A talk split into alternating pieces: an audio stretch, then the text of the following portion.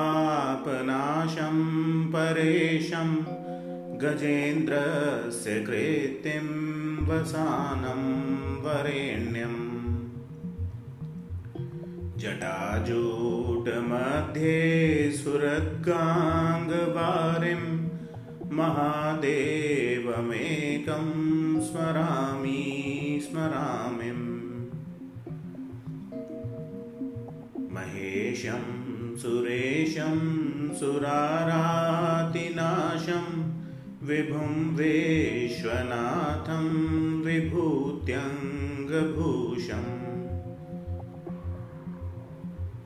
विरूपाक्षमिन्द्वर्कवहनी त्रिनेत्रं सदानन्दमीडे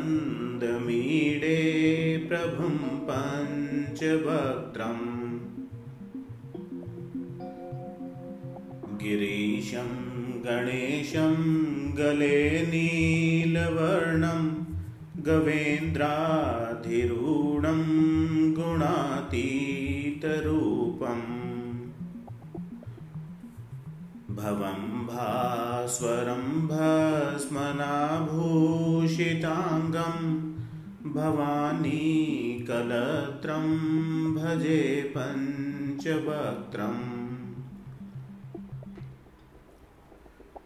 शिवाकान्तशम्भो शशाङ्कार्धमौले महेशानशूलिञ्जटाजूटधारिन्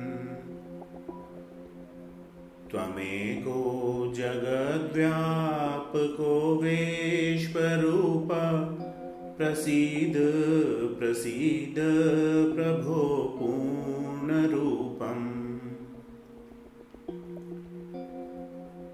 परात्मानमेकं जगद्धेजमाद्यं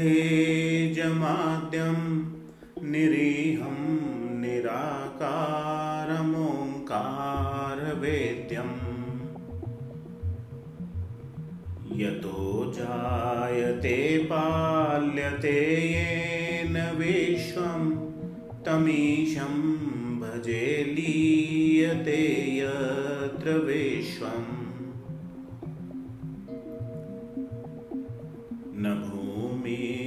Chapo न बह्निर्न वायुर्न चाकाशमास्ते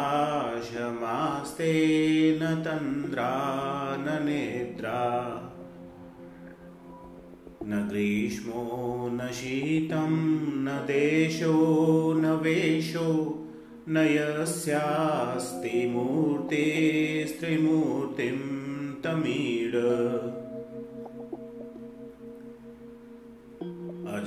शाश्वतं कारणं कारणानां शिवं केवलं भासकं भासकानाम्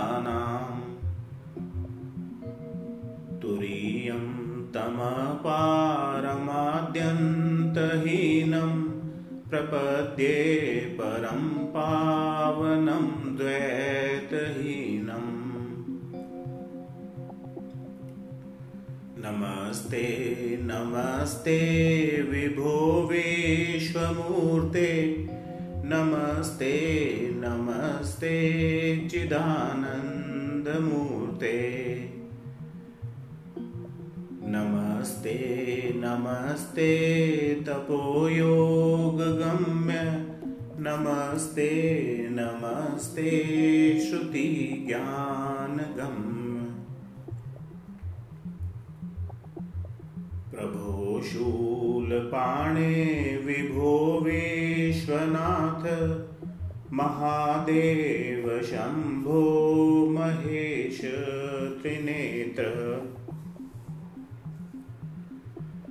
शिवाकान्तशान्त स्मरारे पुरारे, त्वदन्यो वरेण्यो न मान्यो न गण्य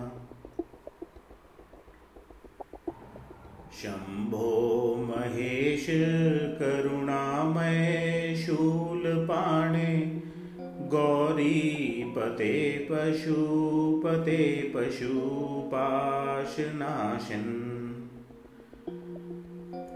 श्रीपते करुणया जगदेतदेक स्तवंहंसि पासि विदधासि महेश्वरोऽसि।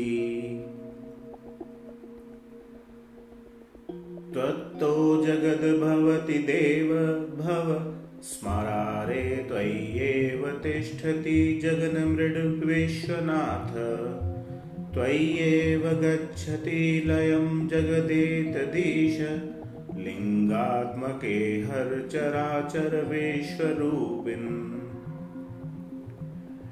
इति श्रीमच्छङ्कराचार्य विरचितो वेदसार शिवस्तव सम्पूर्णम्